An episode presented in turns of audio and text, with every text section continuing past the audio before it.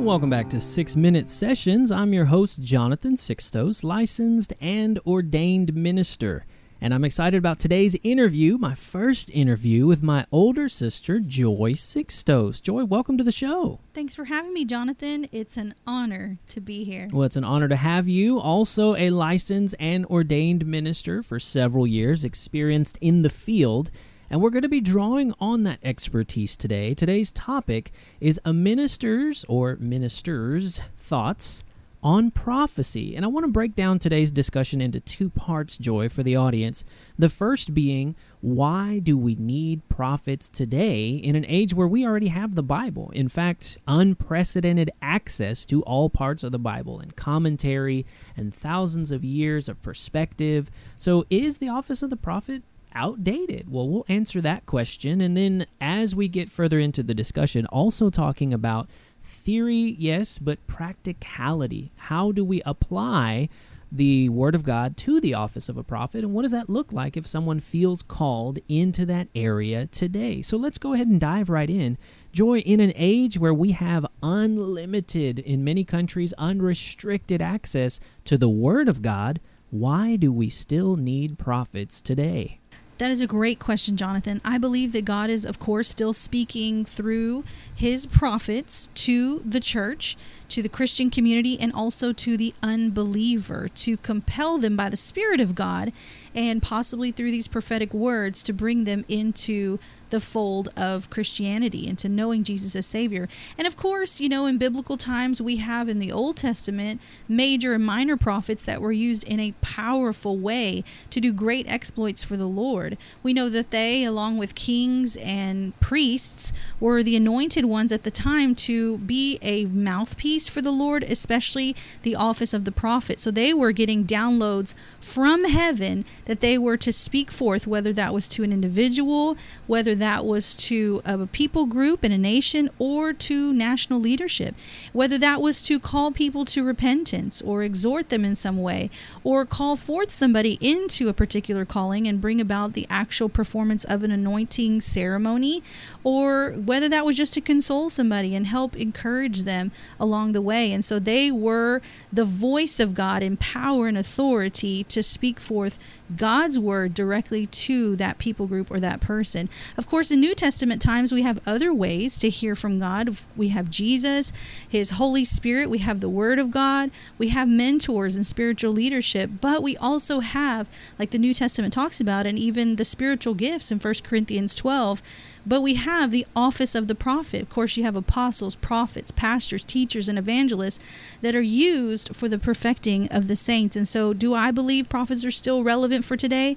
Absolutely, because God is still speaking to his people and the unbeliever through the voice of the prophet. I love how you bring that parallel in where, yes, we are in the age of grace, and the New Testament church looks a lot different than the nation of Israel did but it is written into the Word of God that the prophets are still part of the fivefold ministry to govern the body of Christ. And let's talk about practical issues. What does it look like, not just if someone feels like they should be a prophet, because we don't govern ourselves by feelings, but if that calling is beginning to bear fruit and even is confirmed by several credible, reliable mentors, what should they do to take the next steps in developing that gift?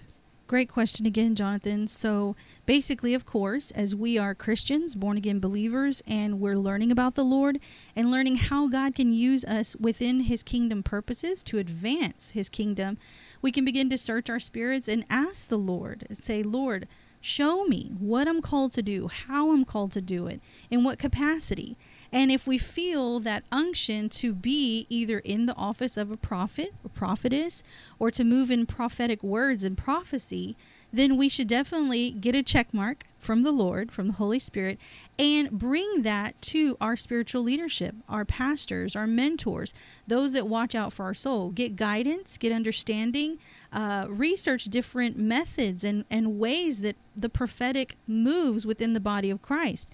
And even make sure we garner from resources, read different books and resources written by those that are seasoned prophets and proven that their prophetic words that have gone forth, whether they're generalized words or specific words that they have manifested and come to pass as was spoken. And then, of course, we can also get credible, reliable training from different uh, leadership styles, from different people, from, again, mentors and spiritual leadership, and also from credible Bible colleges or seminaries, so that we know we're getting a quality education from those that have already moved and proven themselves in this particular anointing and calling, so that we can get and educate ourselves naturally and spiritually speaking to also move forth in what thus saith the Lord.